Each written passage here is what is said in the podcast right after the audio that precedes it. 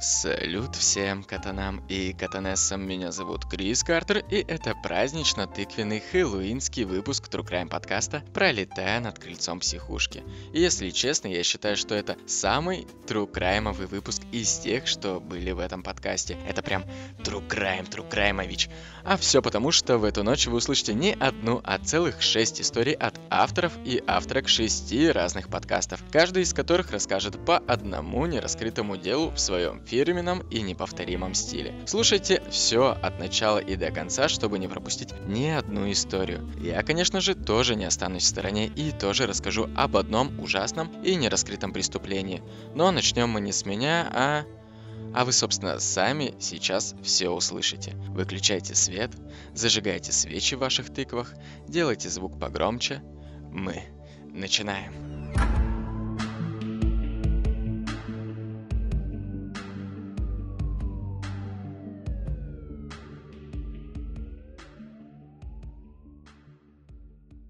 В небольшом доме рядом со старой стрелкой, недалеко от кладбища, жил-был старый мужчина. Он работал стрелочником. И каждый раз после того, как ночью проезжал поезд из Москвы, в квартире появлялась черная рука, которая забирала у него то ухо, то глаз, то левую почку. В итоге у мужчины осталась лишь одна нога. Но работать нужно было дальше, так как без него поезда могли столкнуться или сойти с рельс.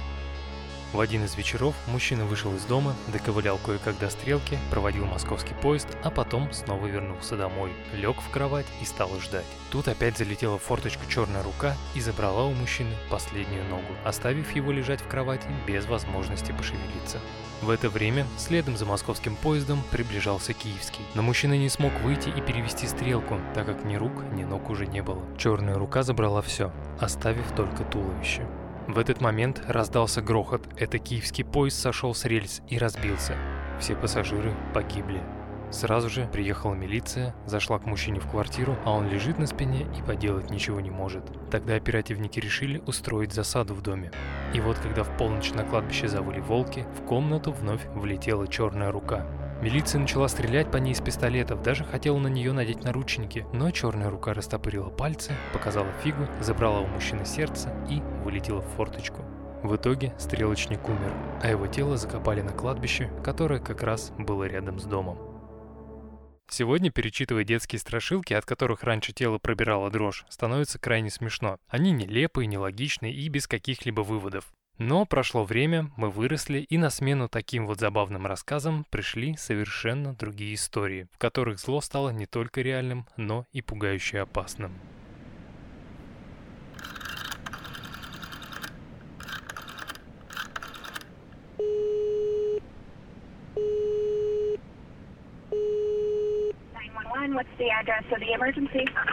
Мне кажется, я видел на пляже мертвого человека напротив Улоа-стрит. Вы его сразу увидите, если подойдете поближе к воде. Именно такой телефонный звонок принял диспетчер полицейской службы Сан-Франциско 27 января 1974 года в половине второго ночи. Больше никакой информации звонивший не предоставил. Спустя несколько минут патрульные, находившиеся рядом с Оушен-Бич, уже были на пляже, где у самой воды лежало мужское тело лет 50. Прибывшие коронеры насчитали 17 ножевых ранений спереди и сзади, а также глубокие порезы на руках, свидетельствующие о том, что погибший защищался. Странным было то, что у жертвы при себе не было никаких документов, удостоверяющих личность. Зато часы марки Timex и наличные преступник решил не забирать. Следовательно, это убийство было не с целью ограбления. Кем был погибший и кто его убил, оставалось загадкой. В ту ночь полицейские даже не подозревали, что в Сан-Франциско появился новый серийный убийца, решивший составить конкуренцию неуловимому Зодиаку. Когда полиция начала расследование, им удалось установить, что погибшим был 49-летний канадец по имени Джеральд Кавана, 1923 года рождения, который переехал в Сан-Франциско несколько лет назад. Мужчина работал на фабрике по производству матрасов. Он был холост и без детей. И, как это обычно бывает, зашедшая в тупик полиция спустя пару месяцев решила приостановить расследование, понадеявшись, что данное убийство – единичный случай. Как ты ни старайся, без свидетелей и улик преступление само по себе не раскроется. Но спустя 6 месяцев у озера Шпрекельс в парке Золотые ворота случайные люди обнаруживают тело 27-летнего Джозефа Дж. Стивенса. Известно, что последний год парень работал в стендап-клубе для геев на Стоктон-стрит, а накануне перед убийством его видели в кабаре-клубе на Норд-Бич. Изучив все свидетельские показания, детективы решили, что Джозеф познакомился со своим убийцей именно в кабаре, а после согласился поехать с ним в парк, чтобы заняться сексом. Но вместо плотских утех Стивенс получил три смертельных ножевых ранения в грудь. Спустя две недели, ранним утром, мужчина, выгуливающий свою собаку на пляже Линкольн-Уэй, обнаруживает тело 31-летнего Клауса Кристмана с 15 глубокими ножевыми ранениями. Горло мужчины было перерезано.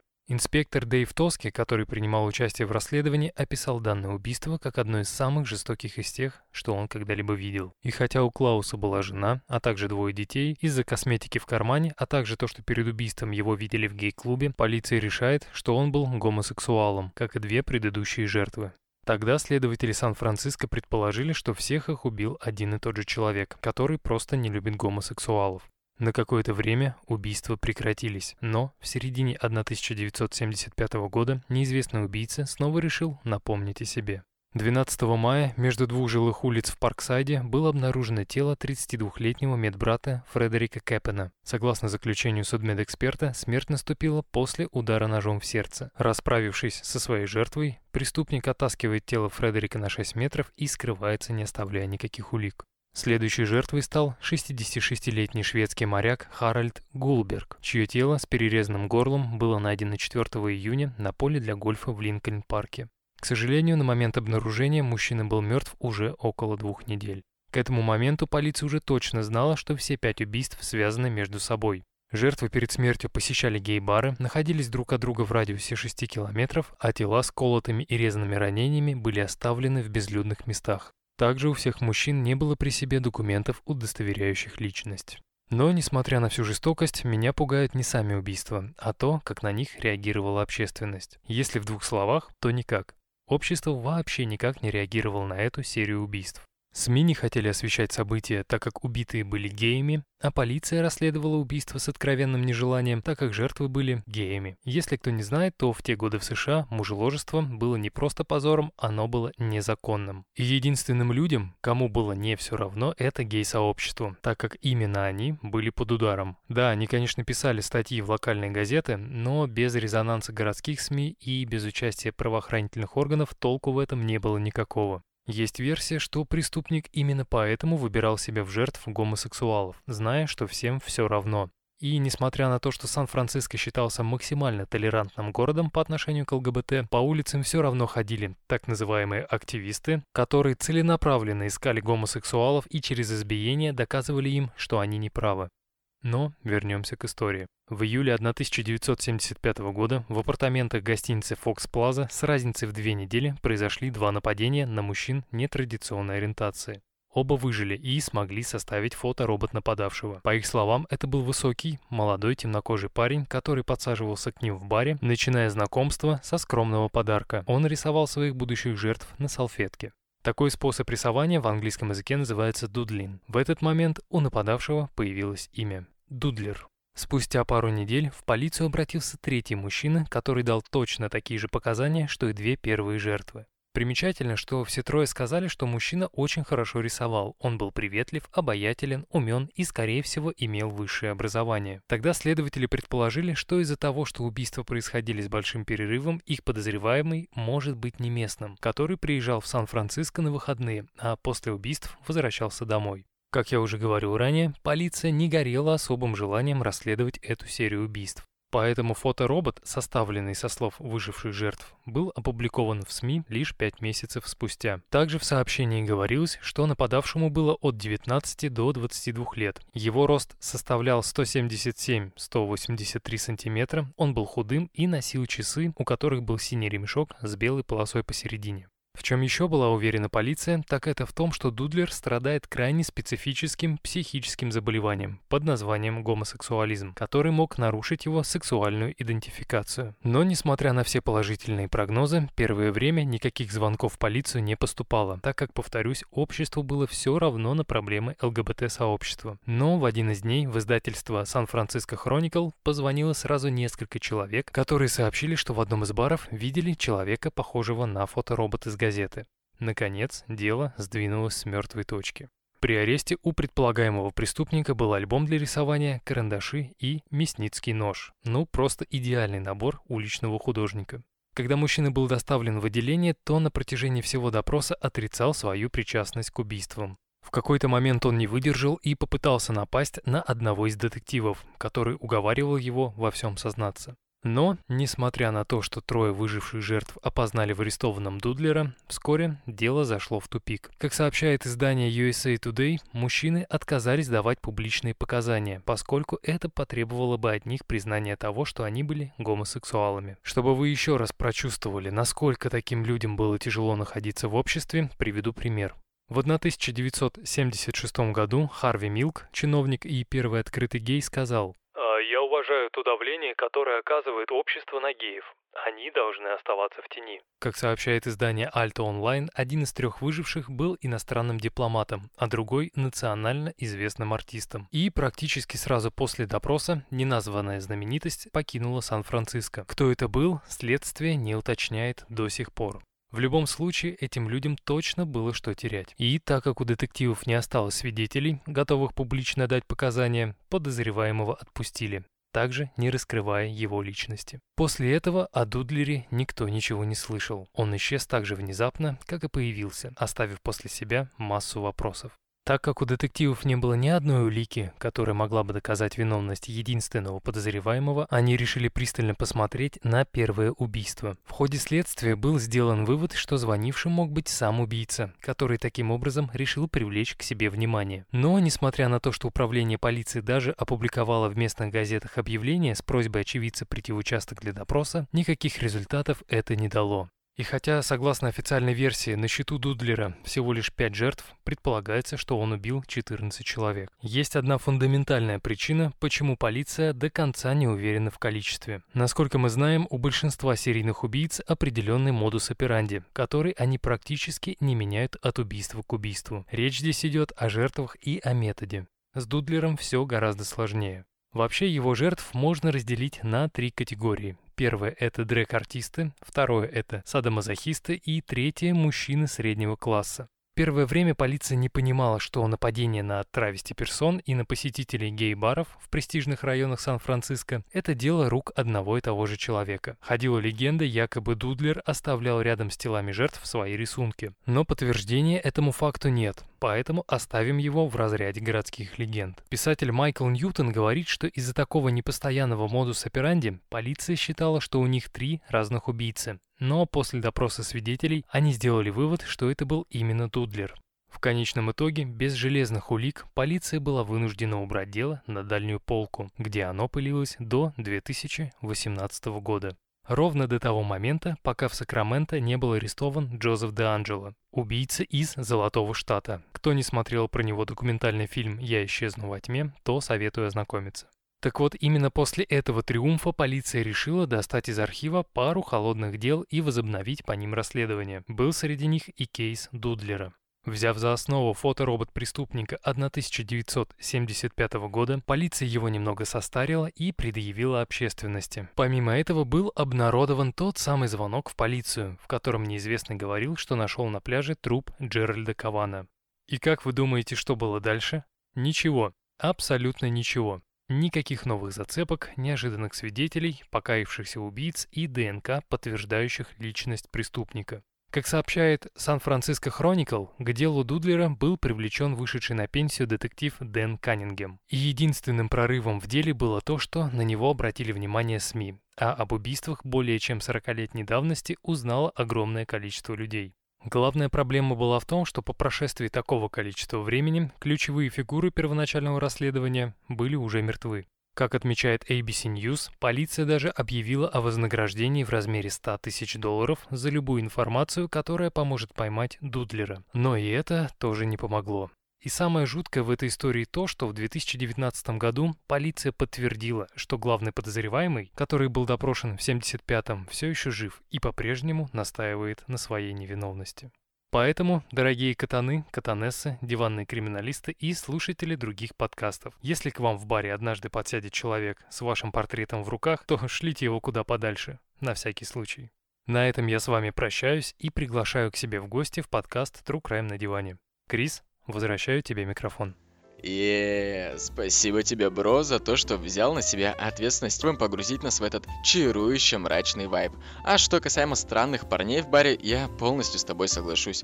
Наслушавшись подобных историй, в какой-то момент и вправду может отпасть желание выпивать хоть где-то помимо своего уютного, а главное безопасного дома, в компании близких друзей. Как это, например, делают авторки подкаста «Тут такое дело» Маша и Даша, которые раз за разом с завидной регулярностью собираются вместе за бокальчиком вина а все для того, чтобы рассказать нам и друг другу увлекательные истории настоящих преступлений. Ой, да что я вам рассказываю вообще? Сейчас вот отдам девочкам микрофон, и они сами вам все расскажут. Маш, наливай.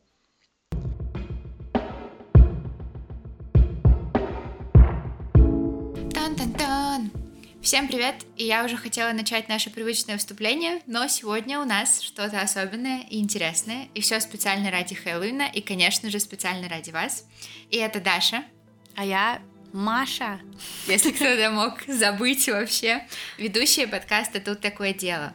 И сегодня мы, как обычно, будем вас пугать и интриговать, особенно потому что тема нашего совместного, как это назвать, сборника.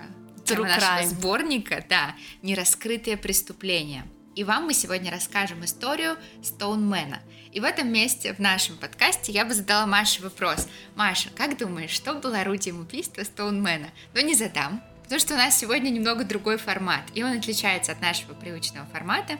А кто не знает, мы с Машей рассказываем друг другу по очереди истории про преступления, шутим, порой цинично шутим, Часто. Часто, шутим цинично, обсуждаем интересные вещи, вообще с нами весело. Так что подписывайтесь, если что, на нас. Если вы вдруг по какой-то странной и непонятной причине этого не сделали, я вообще вас тогда скорее, не, ребят, не скорее. понимаю. Но эту историю мы вам будем рассказывать вместе.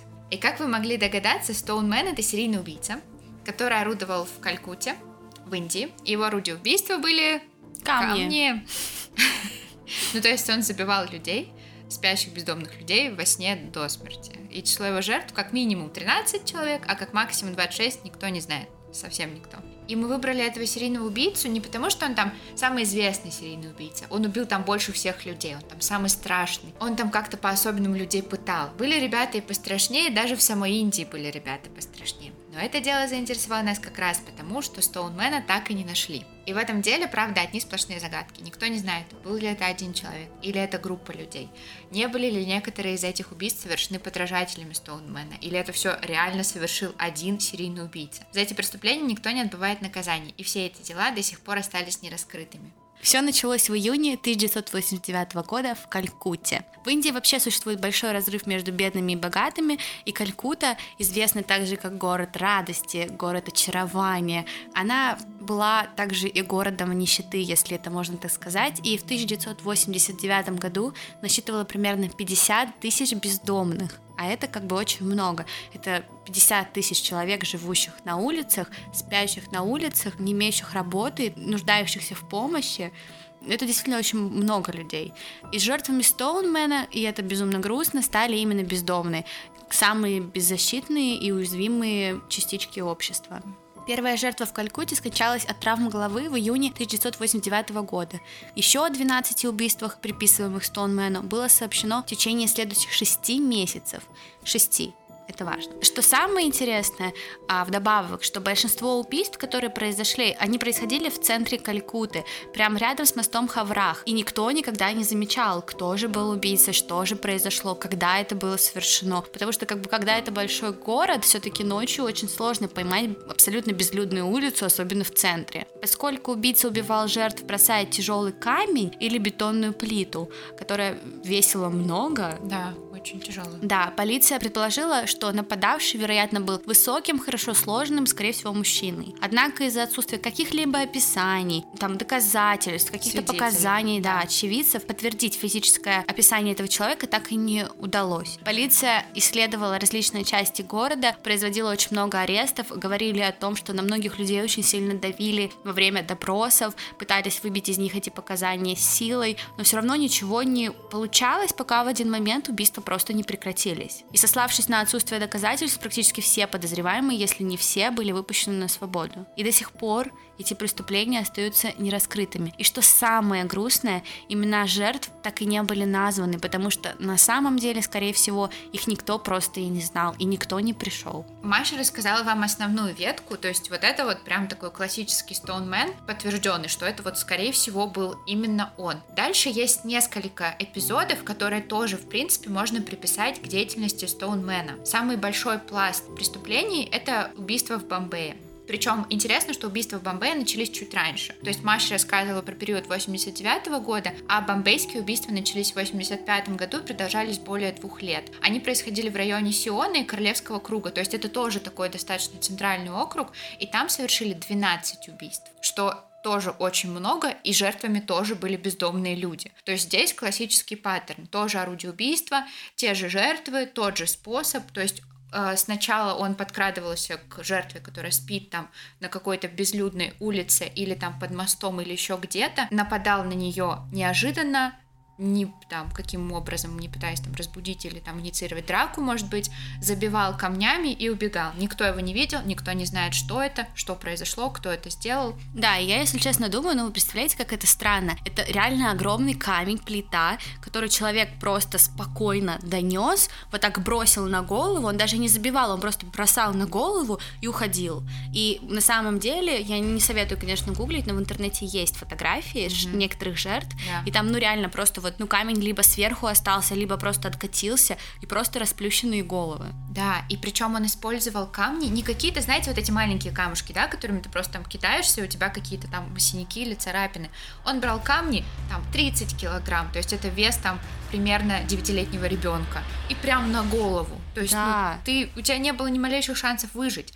Но был случай, когда один бездомный официант пережил нападение Стоунмена и сумел сбежать. Он пришел в полицию, но ему нечего было сказать, потому что он его не видел, он не знал, кто на него напал, не смог никакой дать информации. Ну и многие говорили, что, возможно, он врет, и это был не Стоунмен, а просто его покусала крыса, потому что там были какие-то несерьезные травмы. Да, да, такая версия тоже есть. Ну и мы на самом деле считаем, что это действительно есть связь, потому что и модель поведения, и способ преступления идентичны, а убийства происходили примерно в один и тот же период. А так как между Бомбеем и Калькуттой всего 2000 километров, то убийца мог очень легко перебраться из одного города в другой, просто сев на поезд. И как Маша уже сказала, в 89 году убийства прекратились, но они прекратились только в Бомбее и в Калькутте. Было еще несколько случаев. Ряд случаев произошел в 2003 году в Колхапуре. Там было 9-10 человек убитых. А в Гухвате в феврале 2009 года и в Западной Бенгалии в 2016 году. То есть это все история достаточно свежая, она до сих пор может происходить, и кто это вообще делает, никто не знает, и от этого ужасно страшно, а еще более страшно от того, что, возможно, у этих убийств был религиозный подтекст. И Стоунмен убивал этих людей, якобы принося их в жертву, следуя индийским эзотерическим традициям, потому что для некоторых религий в Индии обезглавливание не является чем-то необычным, и жертвоприношение вообще не является чем-то необычным. То есть это такая рядовая история достаточно. И вот от этого страшно. Жутко. Ну да, это такое отдельное направление буддизма, в котором э, даже богиня, одна из них, я сейчас, если честно, не скажу ее имени, в одной из четырех своих рук держит голову первого убита, да, да обезглавленного, да. и она потом, по-моему, обезглавила и себя тоже. Если честно, это, конечно, очень странно и страшно, и ужасно, особенно если это был один человек. Ну, прикиньте, он такой просто вышел на улицу, взял камень и такой, м-м, пойду-ка я прогуляюсь. Да. Вот, но еще это и стрёмно, если подумать о том, что это был не один человек, а группа. Группа, и это какой-то религиозный подтекст. Это очень страшно. В общем, преступление не раскрыто, никто не знает, кто это, догадок никаких нет.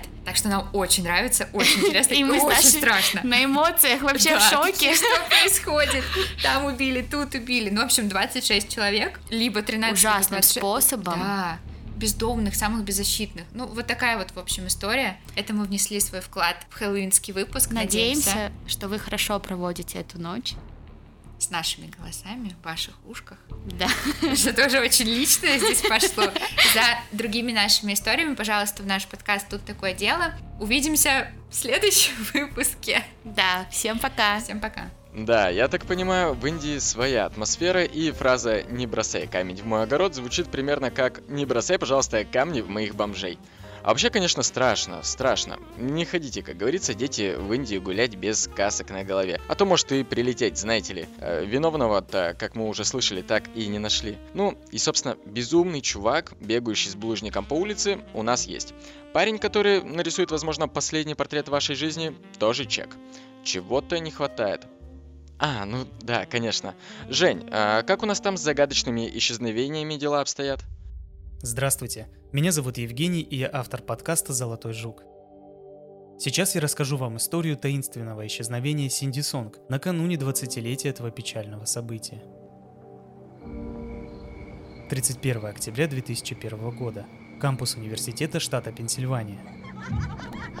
Три веселых студентки, Синди Сонг и две ее подружки, Лиза и Стейси, пришли на хэллоуинскую вечеринку в клуб Players Night Club, их любимое место в студенческом городке. Синди была одета в костюм кролика, ушки, белая юбка с хвостом, розовая безрукавка с вышитой на ней кроликом. Подруги позже говорили, что он не был сексуальным, но невысокая азиатская девушка смотрелась в нем очень мило. Девушки веселились до двух часов ночи, а затем отправились к их общему другу поиграть в видеоигры. Пробыв в гостях до 4 утра, они поехали домой. Стейси высадила подругу перед входом и помахала на прощание рукой. Однако она не заметила, как Синди зашла в дом. Это был последний раз, когда видели Синди Сонг. Что же произошло в тот вечер? Над этой загадкой детективы бьются уже почти 20 лет. Начать, я думаю, стоит с того, что настоящее имя Синди было Хён Джун Сон, и родом она была из Южной Кореи. Но, как это часто бывает, девушка выбрала себе американский псевдоним, чтобы ее новым друзьям проще было обращаться к ней по имени. Она переехала в Америку в 1995 году и до поступления в университет жила в Спрингфилде, Вирджиния, со своими тетей и дядей.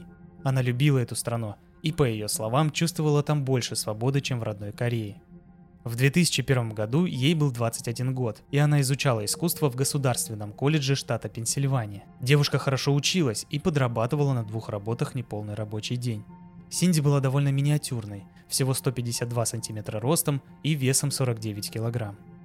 Спустя три дня, 4 ноября, друзья забеспокоились о Синди. Она не выходила на связь и не появлялась на учебе. Они обратились в полицию, и с этого дня девушка официально была объявлена пропавшей без вести – еще через два дня полиция провела обыск в квартире Синди. Первое, на что следователи обратили внимание, это рюкзак, с которым Синди пришла на вечеринку. Он был внутри квартиры. В ванной обнаружились накладные ресницы, которые также были на девушке в ту ночь. Ее мобильный телефон обнаружили внутри рюкзака. Костюма кролика и бумажника нигде не было. Следов взлома или борьбы обнаружено не было, все выглядело так, будто Синди пришла домой, но вскоре решила ненадолго выйти, например, в круглосуточный магазин. Ее друзья сообщили, что она никогда не расставалась с телефоном, но вполне возможно, что она не взяла его именно потому, что не собиралась надолго уходить. Никаких посторонних отпечатков или следов в квартире также не было найдено. Полиция изучила телефон девушки, компьютер и электронную почту. Там тоже не было никакой подозрительной активности – Ничего не указывало на то, что Синди хотела сбежать, или на того, кто мог бы ее похитить. Она будто просто растворилась в воздухе, не оставив ни следа. Через несколько дней после исчезновения Синди в полицию позвонила женщина, которая утверждала, что в районе Чайна-тауна в Филадельфии видела девушку, похожую на Синди. Та сидела в машине с неизвестным, кричала и плакала, звала на помощь. Заметив свидетельницу, мужчина вышел из машины и грозным тоном приказал ей уйти. Полицейские не слишком серьезно восприняли эти показания, так как инцидент произошел в более чем 300 километрах от места исчезновения, а свидетельница несколько раз меняла показания. Вскоре мать Синди Бан Сун Сон прилетела в кампус из Сеула. Она хотела поучаствовать в поисках дочери и активно сотрудничала с полицией и волонтерами, производящими поиск в пригородной зоне. Она говорила. «Моя жизнь – это моя семья, и не знать, что случилось с моей единственной дочерью – это ужасно. Однако, даже несмотря на множество зацепок, полученных от родственников и друзей, полиция даже не приблизилась к разгадке.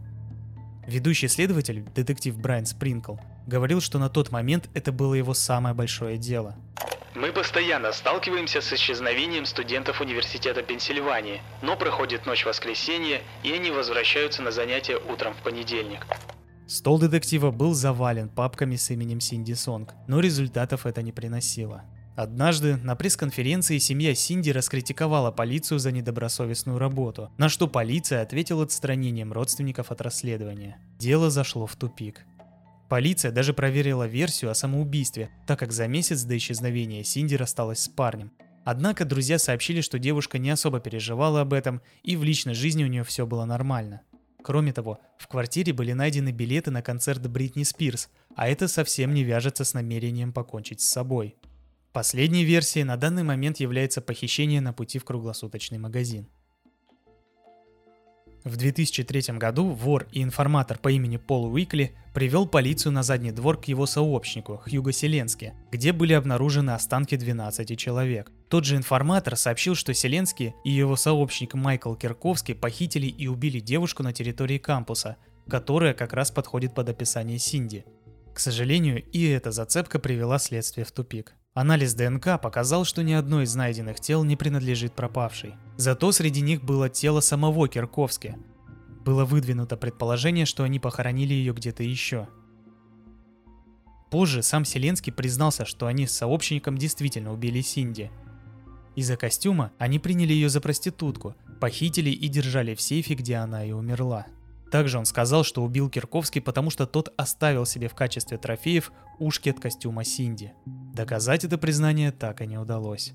Ходили слухи, что он признался во многих других преступлениях, которых не совершал, чтобы выиграть время или пойти на сделку. Ему грозил смертный приговор. В итоге Селенский был признан виновным во множестве ограблений и убийств и приговорен к пожизненному заключению в 2015 году. ДНК родителей Синди сейчас хранятся в базе данных пропавших без вести людей, а дело все еще открыто. Я надеюсь, что когда-нибудь мы узнаем, что произошло в ту роковую хэллоуинскую ночь 2001 года, и родственники Синди наконец обретут покой. Спасибо за ваше внимание и до новых встреч.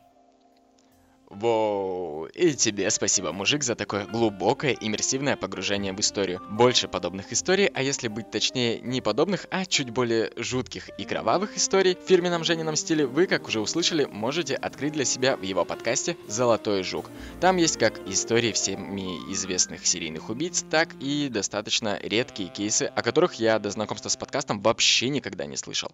Все ссылки я прикреплю в описании в посте Инстаграма. А мы продолжаем. Я думаю, не один я при прослушивании истории об исчезновении Сидни Сонг пришел к мысли, что, вероятно, жизнь студентки могла бы повернуться иначе, если бы она не покинула родную Корею. Но знаете, не сказать, что в азиатских странах прям на уровень спокойнее, чем в Штатах. Чего только стоит история об отравленных конфетах. Хотя, Давайте ее все-таки расскажет мой приятель, автор литературного подкаста о необычной фантастике «Топориный укус». Давай, старик, добавь католику восходящего солнца в наш хэллоуинский вечер. Где там мое саке, черт подери? Я расскажу вам историю одного из самых загадочных дел криминального мира Японии, известный как дело Элика Маринага. Так, 1984 год, Япония. Год начался с сильного снегопада в нескольких городах префектуры Нагана и Нейгата. Конечно, ему было далеко до знаменитых снежных завалов 1927 года, однако и он смог унести в своих ледяных лапах 131 человека, ранив около полутора тысяч жителей Японии. В это же время, 19 января на другом конце Японии, в городе Амута, происходит взрыв на угольной шахте, при котором пострадало 83 человека. Кровь, беспомощность и насилие стали символом этого года. Осака, столица одноименной префектуры, казалось, была обойдена бедой. Она находилась примерно посередине между Амутой и префектурами Нагана. Тем более регион стабильно развивался за счет крупных пищевых производителей Эзаки Глика, изобретателей потрясающих сладких палочек Поки. М-м, по вкусу они похожи на мороженое. Это одни из самых вкусных сладостей, которые я когда-либо пробовал. И Маринага, чьим маркетологам принадлежала революционная для Японии 1960-х годов идея о шоколаде как лучшем подарке для мужчины на День Святого Валентина. И также несколько других производителей поменьше. Вечер 18 марта 1984 года. Президент компании Глика Кацушиза Язаки, счастливый отец четырех детей и влиятельный человек, принимал вечерний душ. Внезапно он услышал, как привычные звуки дома меняются и опасность разливается в воздухе. Заперевшись в ванной, он надеется, что преступники, а он уже уверен, что это они, не найдут его. Но, к сожалению, это не так. Двое в масках и с оружием вытаскивают его из ванны, связывают глаза и увозят в неизвестном направлении. Все произошло быстро и незаметно для соседей. В ходе расследования полиция установит, что злодеи сперва вломились в дом матери Изаки, которая жила рядом с ним, чтобы забрать ключи от его уже дома. После чего они открыли дверь дома ключом, не взламывая его, связали его жену, детей и похитили свою цель. Как только преступники вышли из дома, его жена смогла развязаться, себя, развязать своего ребенка, вызвать полицию, но, к сожалению, полиция не смогла ничем помочь. Примерно через три часа, около полуночи, похитители позвонили директору Глика и потребовали гигантский по тем временам выкуп 1 миллион йен, это примерно 4,5 миллиона долларов США и 100 килограмм золота. Пока корпорация думала, как поступить, 21 марта Кацушиса смог сбежать так как он был оставлен без охраны. Оказывается, его содержали в маленьком складе в городе Ибараки, рядом с главным офисом Глика. Полиция терялась в догадках. Возможно, сначала они думали, что это была работа Якудза. Тем более, что один из их излюбленных приемов вымогательства был Сакая. Ну, по сути, оплата за защиту от рэкета. Но фактов, подтверждающих это, не было. Да, и стиль был не похож на Якудза, которые действовали все-таки более открыто. Но на этом загадочная история не заканчивается, а только начинается. 8 апреля полицию города приходит письмо от похитителей, в котором те в издевательской манере дают пару подсказок полиции, говоря, что их, ну, что, кстати, странно, потому что в письме похититель говорит о себе иногда в единственном числе. Машина была серая, и про эту машину он говорит, что он ее покупал один, но похищали они вдвоем. И они не являются членами семьи похищенного или сотрудниками полиции. Через несколько дней на парковке Глика загорается несколько машин, а уже через неделю в здании находят контейнер с соляной кислотой и записку с угрозами. Не связанные между собой преступления, но наводящий ужас на сотрудников корпорации, наводящий ужас на директора его. И самое главное, непонятно, что они требуют, потому что после этого преступники исчезли. До конца месяца преступники не давали о себе знать, но вот уже 10 мая в компанию начинают приходить многочисленные письма, подписанные как «Дьявол» или «Монстр с 21 лицом», что являлось отсылкой к знаменитой серии детективов Ядагава Рампа о неуловимом преступнике, демоне с 20 лицами, знаменитом воре, который мог менять свою личность и уходить незамеченным от погонь. В этих письмах преступники утверждают, что они отравили огромную на 21 миллион йен партию сладостей цианистым калием. Всю партию снимают с продажи, что наносит огромный урон корпорации, и в это же время появляется первый подозреваемый человек с камеры. Так назвала его полиция. Что же это за человек? Мужчина в бейсболке местной бейсбольной командой был пойман камерой видеонаблюдения, кладя шоколад Глика на полку магазина. На этом видео видно, как он стоит у полки, о чем-то думает и берет сначала одну плитку, смотрит на нее, потом кладет ее назад. После того, как это видео попало в руки полиции, они обнародовали фотографию с камер видеонаблюдения. И в это же время монстр с 21 лицом отправляет письма в средства массовой информации, насмехаясь над попытками полиции поймать виновников паники. Письма были написаны на диалекте Осака, в которых преступник давал подсказки и говорил о том, что он зашел в здание с центрального входа и контейнер для соляной кислоты он нашел на помойке. После того, как сладости, снятые из производства, были обследованы, в них не было найдено цианистого калия. Но через какое-то время монстр с 21 лицом написал письмо, в котором он обращался к матерям Японии. В этих письмах он говорил о том, что сладости компании Глика все-таки были отравлены цианистым калием, и к счастью, он не вызывает кариеса. И действительно, в нескольких магазинах были найдены упаковки из-под сладостей, точнее, сладостей, в которых они содержались. И в этих сладостях был найден цианистый калий. Через какое-то время, 26 июня, преступник опять выпускает письмо, в котором говорит о том, что они прощают Глика, потому что им надоело смотреть, как он ходит с опущенной головой. Однако, преступники не успокаиваются и разворачивают помогательскую кампанию против Маринаги и пищевых компаний Мурадай Хан и House Food Corporation. Письмо с угрозами пришло в штаб-квартиру Маринаги Дейра 1 ноября 1984 года. В этом письме преступники опять угрожали вице-президенту компании, говорили о том, что его убьют, угрожали тем, что их компания будет разрушена и требовали, чтобы он обратился к ним в местной газете в разделе «Пропавший без вести», используя в ответе следующие слова «Зира», «Маринага», «Мать», «Полиция», «Плохой друг», «Деньги» и «Еда».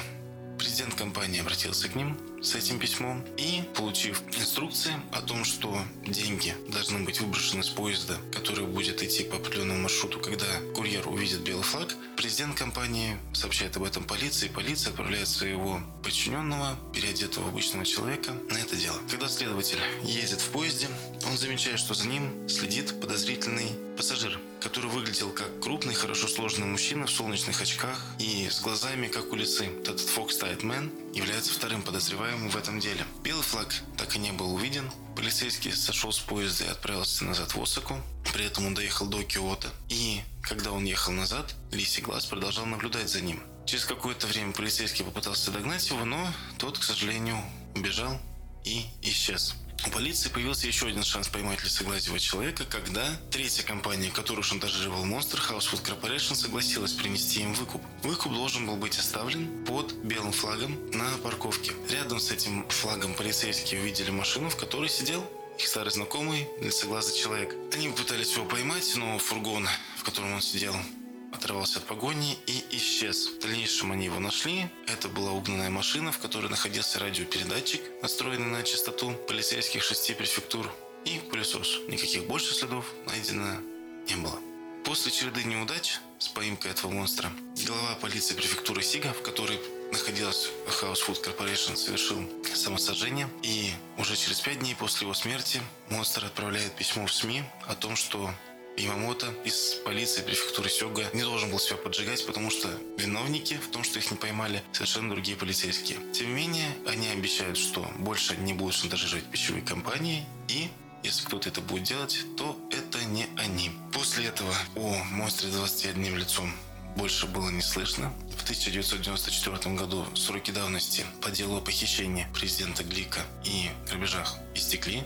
И дело было положено в архив. Тем не менее, остается очень много загадок. Что это за организация, либо один человек? Почему они так ловко уходили от полиции? Каким образом им удавалось отравить цианидом упаковки и почему они повесили на них записки с тем, что в этих упаковках содержится цианид? Много вопросов, на которые до сих пор нет ответа. Спасибо, что послушали мою историю. С вами был я, ведущий подкаста «Топориный укус», подкаста о необычной фантастике и музыке. А я всегда говорил, что Япония это вообще какая-то отдельная планета со своей атмосферой, потому что я просто не представляю, в какой еще стране возможно довести до самосожжения офицера полиции с помощью отравленных конфет. Тут, кстати, могла бы быть охуенная подводка про огонь и поджоги, но я вам ее не покажу. Не потому, что у вас документов нету, просто потому что авторку следующей истории я бы хотел представить по-другому, а именно как обладательницу самого, по моему мнению, подходящего для True Crime голосу. Ведь есть, как только Лиза включает микрофон и открывает рот, у меня сразу же мурашки по всему телу пробегают от того, как она умеет нагонять жути. Хотя, тоже, что я вам тут рассказываю, пускай лучше Лиза сама расскажет, а вы послушайте. Что приходит ниоткуда и уходит в никуда, неизбежнее, чем простуда и нужнее, чем вода. Что цветнее, чем телевизор и прозрачнее слюды, никакая экспертиза не найдет его следы. Что скребется в окна ночью, не давая вам уснуть то затянет песню волчью, то еще чего-нибудь. Да, простите, это был не самый удачный кавер на мое любимое интро из альбома «Очень вкусный человек» группы «Четыре позиции Бруно». Но оригинал было вставлять нельзя, иначе прилетел бы бан за авторское. Сейчас я расскажу вам историю про то, что пришло из ниоткуда и ушло в никуда, как в той самой песне. Думаю, этот кейс может прийтись по вкусу вашему внутреннему ребенку, ведь в нем есть место не только для true crime а, но и для мистики. Я как-то читала на Wonderzine материал про странные фобии. Одна девушка, например, впадает в ужас от предметов, которые висят и крутятся, поэтому она никогда, никогда не ходит в парке аттракционов. Надеюсь, вы не так сильно боитесь карусели, как та самая девочка из Wonderzine, потому что я приглашаю вас в Луна-парк.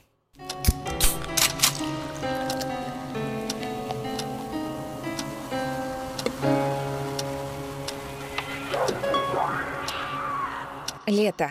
Австралия. Сидней. 1979 год. Увидев однажды главный вход этого парка аттракционов, вы запомните его на всю жизнь. Предлагаю вспомнить четвертый сезон американской истории ужасов. Вход в шатер. Все не так страшно, но что-то из этой оперы. На вас посмотрит огромное лицо с криповой улыбкой, торчащее между двух башен. Дженни и Джон Годстоны заключили сделку со своими сыновьями. Сначала регби, затем месса в церкви Марии Магдалины, и только потом они всей семьей отправятся в Сиднейский лунопарк. И вот, они вчетвером стоят перед тем самым входом. Поездка на колесе обозрения, прогулка по комнате смеха, кружок на карусели. И вот липкие пальцы малышей Годстонов уже после сахарной ваты тянут папу за руку, умоляя прокатиться на еще одном легендарном аттракционе. Ну что ж, добро пожаловать в наш поезд-призрак. Вы будете дрожать от страха, предупреждает таинственный голос. Усаживайтесь с папочкой поудобнее. Мы отправляемся в филиал Ада по 180-метровой дороге, полной крутых поворотов. За одним из них выскакивают танцующие скелеты. За другим поворотом притаилась криповая мартышка, а вместе с ней и драконья голова. Кстати, вот-вот вагонетка пролетит мимо Дракулы, жаждущего впиться вам в шею. На протяжении двух с половиной минут вы будете ехать по темному туннелю нашего аттракциона, который существует уже почти полвека. Между прочим, некоторые его создатели уже сидят в креслах-качалках э, домов престарелых давным-давно. А вы прямо сейчас проезжаете мимо искусственного камина. Согласитесь, он бы довольно-таки органично смотрелся в замке из какого-нибудь фильма ужасов. Стойте. Кажется, огонь вовсе не часть этого шоу. Пламя в камине не имитация. Оно настоящее. Дженни Годстон отошла купить мороженое и в какой-то момент потеряла из виду членов своей семьи. В панике она начала искать их.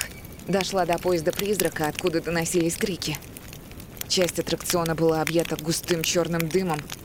Сотрудники парка кричали «Пожар!», чтобы люди убегали подальше. В этот момент Дженни молилась, чтобы ее сыновей и мужа там не было.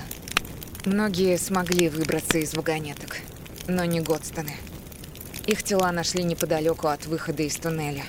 Ближе к концу аттракциона Джон Годстон лежал рядом с его сыновьями Дэмианом и Крейгом. Его руки были протянуты к ним. Вместе с Годстонами в том пожаре погибли еще четверо студентов колледжа, которые решили прокатиться на поезде «Призраки». Пламя затушили, а лунопарк закрылся до выяснения причин трагедии – Причин, которые четко так до сих пор не удалось установить. Вначале все спихнули на несчастный случай, на неполадки с электропроводкой, но члены семей погибших, а также очевидцы этой трагедии считают, что причиной пожара был поджог. Дженни Годстон, потеряв всю семью в поезде «Призраки», естественно, долгое время не могла прийти в себя. Ей было невыносимо больно и страшно мысленно возвращаться в тот ад. Но в какой-то момент она решила посмотреть на фотографии, сделанные в лунопарке, и на одном из снимков рядом с ее мальчиками стоял странный аниматор. Если вы когда-нибудь смотрели «Клинок, рассекающий демонов», то представьте того чувака с черно-синими волосами, который ходил в маске. Аниматор из Луна-парка в Сиднее тоже стоял голый, по пояс, а на голове его красовалась странная маска из шкуры животного с волосами и рогами. Согласитесь, в таком месте ожидаешь э, скорее встретить клоуна или принцессу из Диснея, нежели Минотавра. Дженни Годстон это тоже показалось подозрительным, и она начала собственное расследование. Дженни обратилась за помощью к администрации парка, но никто из них не смог опознать человека на фото. То есть он не числился в штате аниматоров. Позже в Сиднее начали распространяться слухи о том, что именно этот человек в маске является убийцей. В его костюме опознали Молоха – древнего семиотского бога, рогатого демона, которому приносили в жертву детей, сжигая их. Например, в Карфагене в третьем веке до нашей эры горожане сожгли 500 детей, только чтобы умилостивить Молоха. На руки каменной статуи идола с головой тельца клали младенцев, а под ними пылало пламя. Какая все-таки страшно привлекательная легенда, так и хочется в нее поверить, особенно во время Хэллоуина, правда? Вот только у меня для вас есть э, еще одна, более приземленная и реальная. Следующего подозреваемого в народе называют «Мистер Грех». Это прозвище австралийского мафиози по имени Эйб Сафрон. В 2007-м, после смерти этого самого Эйба, его племянница дала интервью, в котором связала своего дядечку с трагедией в Луна-парке.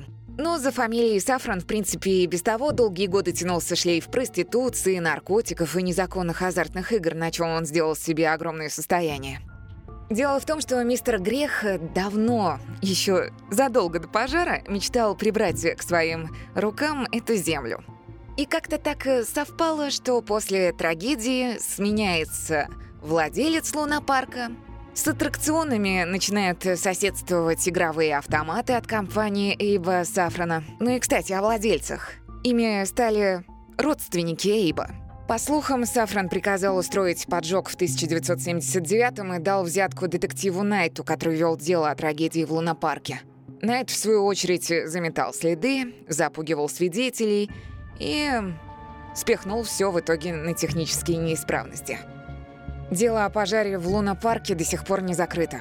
В 2004-м там появилась мемориальная табличка в память о жертвах пожара. И после документального сериала Exposed The Ghost Train Fire от телеканала ABC, вышедшего в 2021 году, интерес к расследованию возобновился. Теперь даже правительство Южного Уэльса предлагает вознаграждение в размере 1 миллиона долларов тому, кто поможет поставить точку в истории Луна-парка. Знаешь, я всегда засыпаю под звуки поезда, потому что прямо под моими окнами находится железная дорога. А где-то рядом парк аттракционов. И перед тем, как найти этот кейс, я еще и слушала трек «Хаски Пироман», да, мой мозг слишком легко находит закономерности там, где их нет, и у этого явления даже есть специальный термин апофения. Ну, хотя бы в Хэллоуин я могу позволить себе проявить э, свою врожденную симпатию к разного рода мистике. А ты, Нео, какую таблетку выбираешь сегодня? Синюю иллюзию про бога Молоха? Или версия с реально существующим мистером Грехом тебя вполне удовлетворяет? Жду твоего ответа в соцсетях подкаста «Скримсода» в котором я, между прочим, рассказываю психологам, психотерапевтам и психиатрам истории убийц. Ну или можешь дать фидбэк Крису по поводу этой истории. Услышимся.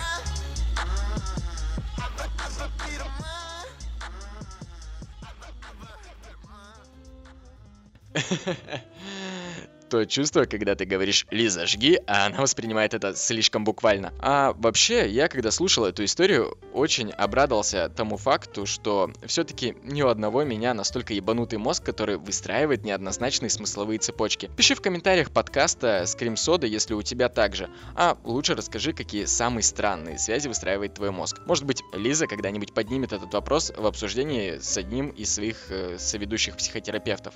А вы знаете, кому психотерапевт никогда не поможет? Тому, кто в любой True Crime истории может увидеть Теда Банди. Причем там, где его, казалось бы, даже нет. Я вам сейчас это докажу на примере своей истории.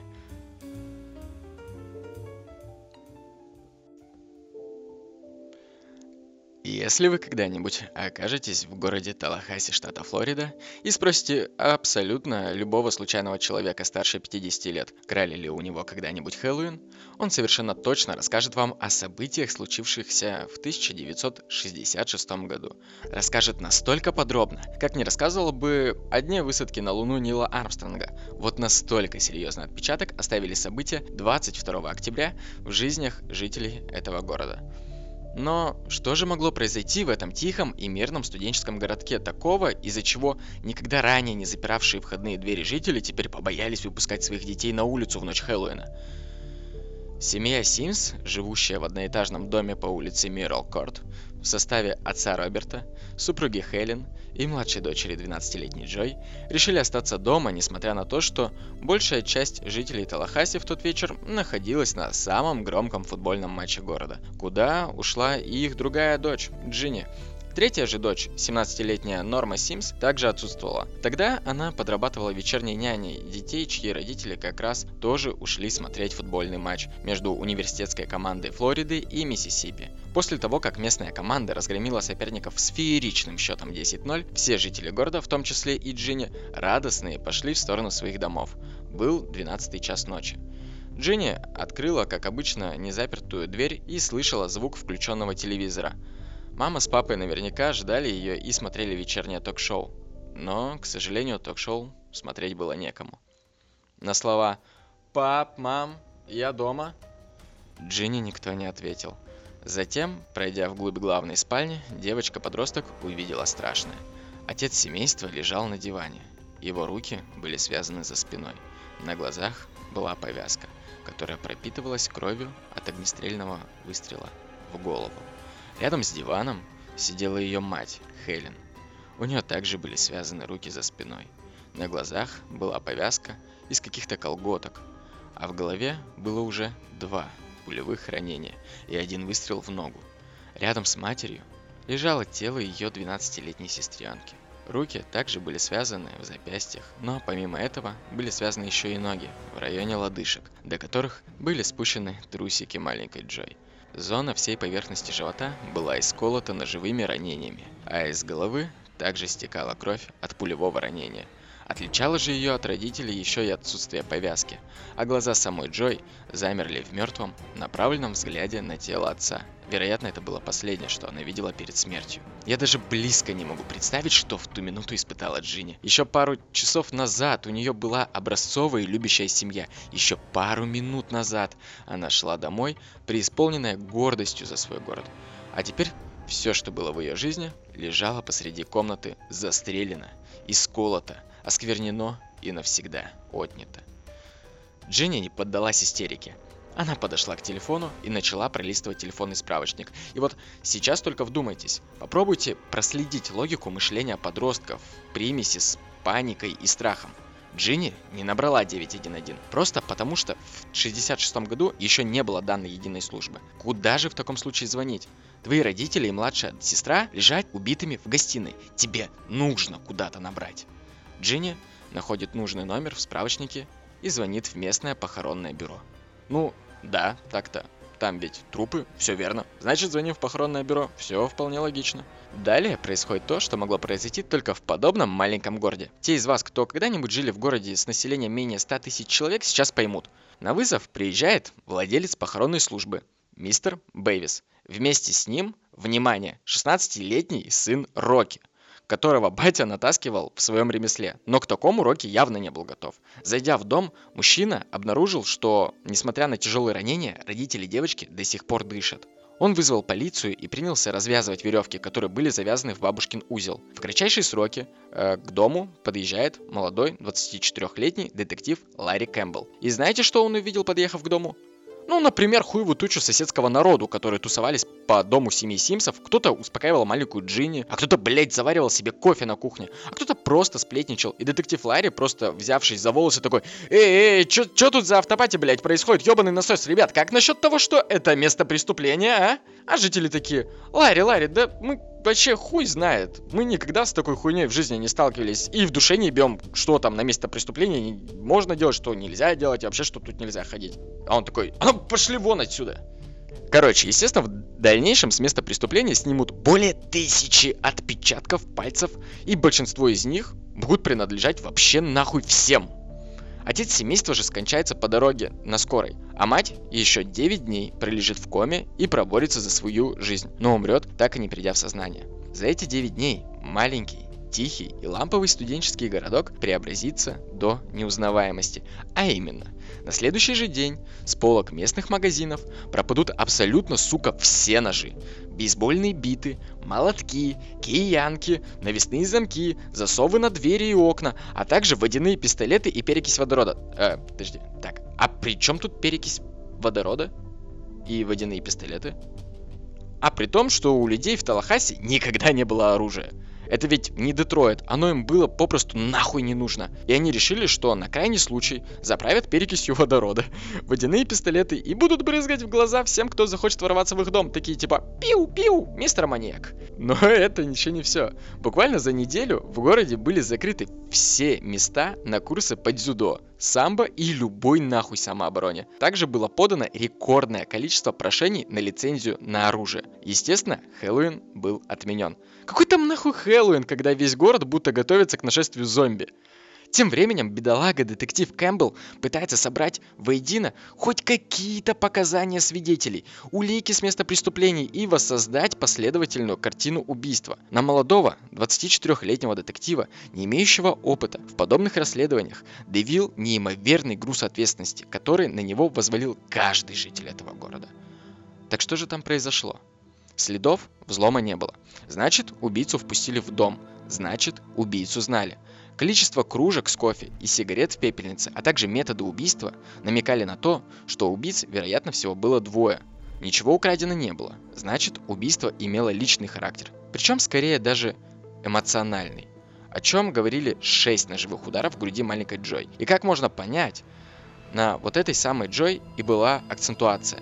Это наводит на мысль, что убийцы хотели причинить вред именно ей. Либо через убийство этой девочки сделать больно родителям. Но Вторая версия маловероятна, как по мне. Так как, если бы убийцы хотели бы заставить родителей наблюдать за тем, как мучается их дочь, то какой тогда смысл завязывать им глаза? Просто держите в голове этот факт, что, исходя из описания места преступления, акцентуация была именно на девочке. Это поможет нам при дальнейшем выстраивании догадок. Один убийца явно орудовал пистолетом, а второй или вторая использовала нож. Орудий убийства найдено не было. Для их поисков даже, даже, блять, высушили рядом стоящий пруд. Вот настолько всем было не похуй. Но ни ножа, ни пистолета, ничего либо еще найдено не было. Водичку, кстати, в пруд потом вернули. Кто переживал, не переживайте. Тело Джой, хоть по внешним признакам и намекало на возможное изнасилование, но по каким-то причинам точно выяснять это не стали. Девочку похоронили, не проводя экспертизу по факту изнасилования, что до сих пор наводит конспирологов на различные теории заговоров. К тому же надо понимать, что тест ДНК изобретут только через 18 лет, а детектив из Талахаси просто не мог ванговать настолько лет вперед. Как я уже говорил, было снято более тысячи различных отпечатков, принадлежащих десяткам людей. Но как мы помним, в момент после убийства в доме жертвы тусовалась половина хутора, среди которых хоть и мог затесаться убийца, но у каждого проверенного человека было алиби. Почти все они в момент убийства находились на том самом футбольном матче. По итогу было отобрано всего двое подозреваемых по делу. Первым из главных подозреваемых, вот вы, блядь, сейчас не поверите, но пастор местной баптистской церкви. Пастор Робертс. И все такие, чё? Почему пастор-то? А все потому, что это был не просто пастор, а вполне себе такой молодой пастор-бабник. Я посмотрел по фоткам того времени, и он немного смахивал на Барни Стингсона из сериала «Как я встретил вашу маму». И секретарем этого пастора была убитая Хелен – и, что самое интересное, уволилась она буквально за пару дней до убийства. Ходили слухи, что у покойной Хелен с пастором был роман, и что он закончился по ее инициативе. И что, мало того, Хелен знала и о других романах пастора, что, кстати, было доказано в ходе расследования и стало достоянием общественности. Детектив предполагал, что Пастор после окончания романа с Хелен мог побояться огласки с ее стороны, которая могла бы угробить его карьеру, после чего он и решился на убийство. Мотив, кстати, неплохой. Да и звучит-то как. Пастор расправился со своей любовницей в ее же доме, прихватив жизни ее мужа и изнасиловав ее дочь. Но таким заголовком, к счастью, не суждено было появиться на первых полосах местных газет. Ведь у Робертса было алиби. Алиби с большой и эротичной... Ах... В общем, к счастью самого пастора, он не только был на футбольном матче, но и попал в объектив съемки обоих таймов. Плюс его присутствие подтвердило множество других болельщиков. Но многие, кстати, до сих пор считают, что несмотря на то, что сам пастор был на матче, это не мешало ему заказать у кого-нибудь из ебанутых прихожан убийство экс-любовницы. Но, блять, согласитесь, если бы ему и впрямь нужно было бы избавиться только от Хелен, то можно было бы сделать куда проще. Подкорулить на улице, инсценировав ограбление со смертельным исходом, случайно сбить машиной, отравить и так далее. Не мне вас учить, как обычно избавляются от свидетелей, а? Ну, в общем, вырезать почти всю семью для этого явно тупо. Примерно так же, кстати, и подумал по итогу детектив Коупленд и сакцентировал свое внимание на двух других подозреваемых – Мэри Чейз и Вернон Фокс.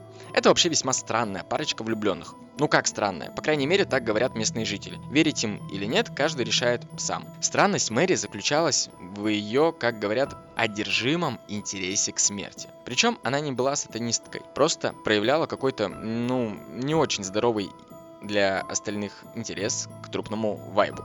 Заключалось это как минимум в том, что она могла просто шататься по городу и вваливаться в местное похоронное бюро, чтобы просто побыть поближе к покойникам. А ее парень Вернон буквально за неделю до убийства был замечен в подглядывании за маленькой Джой через окно ее спальни. Причем, как бы, ну, если ты любишь подглядывать, то рядом так-то есть окна спален девочек чуть постарше что, собственно, и наводит на мысль о сексуальном мотиве.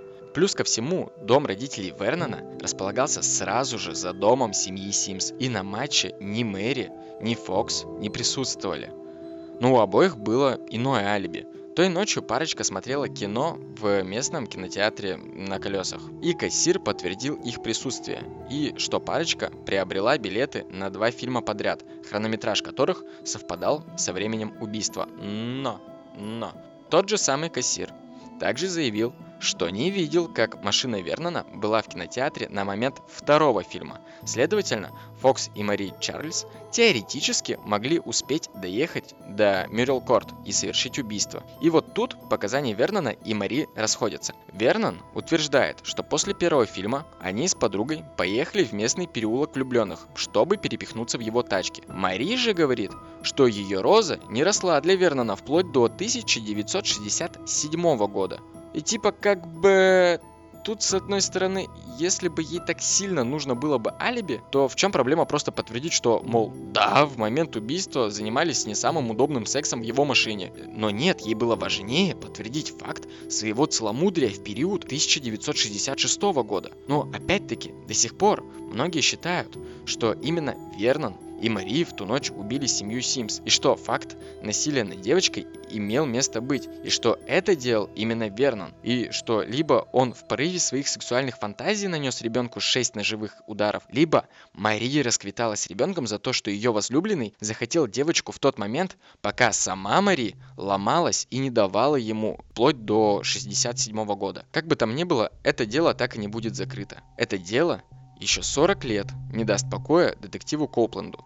И еще события той ночи будут самым страшным, что происходило в некогда мирном Талахасе еще ближайшие 12 лет. Пока, пока университетский кампус города не решит посетить сам мистер Банди. Но это уже совсем другая... Ой, идите в жопу, а. Вот такая вот моя хэллоуинская история с открытым финалом. Пишите, кстати, в комментариях Инстаграма, кого вы считаете более подходящим подозреваемым. Пастора, любовника или сумасшедшую парочку. А может это пастор нанял Вернона и Мари, а? Я с радостью обсужу с вами эту историю в комментах. А также пишите, какая из сегодняшних историй больше всего пробрала вас до мурашек. Мы с ребятами честно читаем и отвечаем на все ваши сообщения. И, конечно же, обязательно подписывайтесь на инстаграм аккаунты подкастов «Золотой жук», «Тут такое дело», «Скрим Сода», «Туркрайм на диване» и «Топориный укус». В каждом из них вы найдете уникальный и неповторимый стиль и контент. Жуткие и реальные истории всех этих замечательных замечательных авторов ждут ваших ушей на всех популярных подкаст-платформах.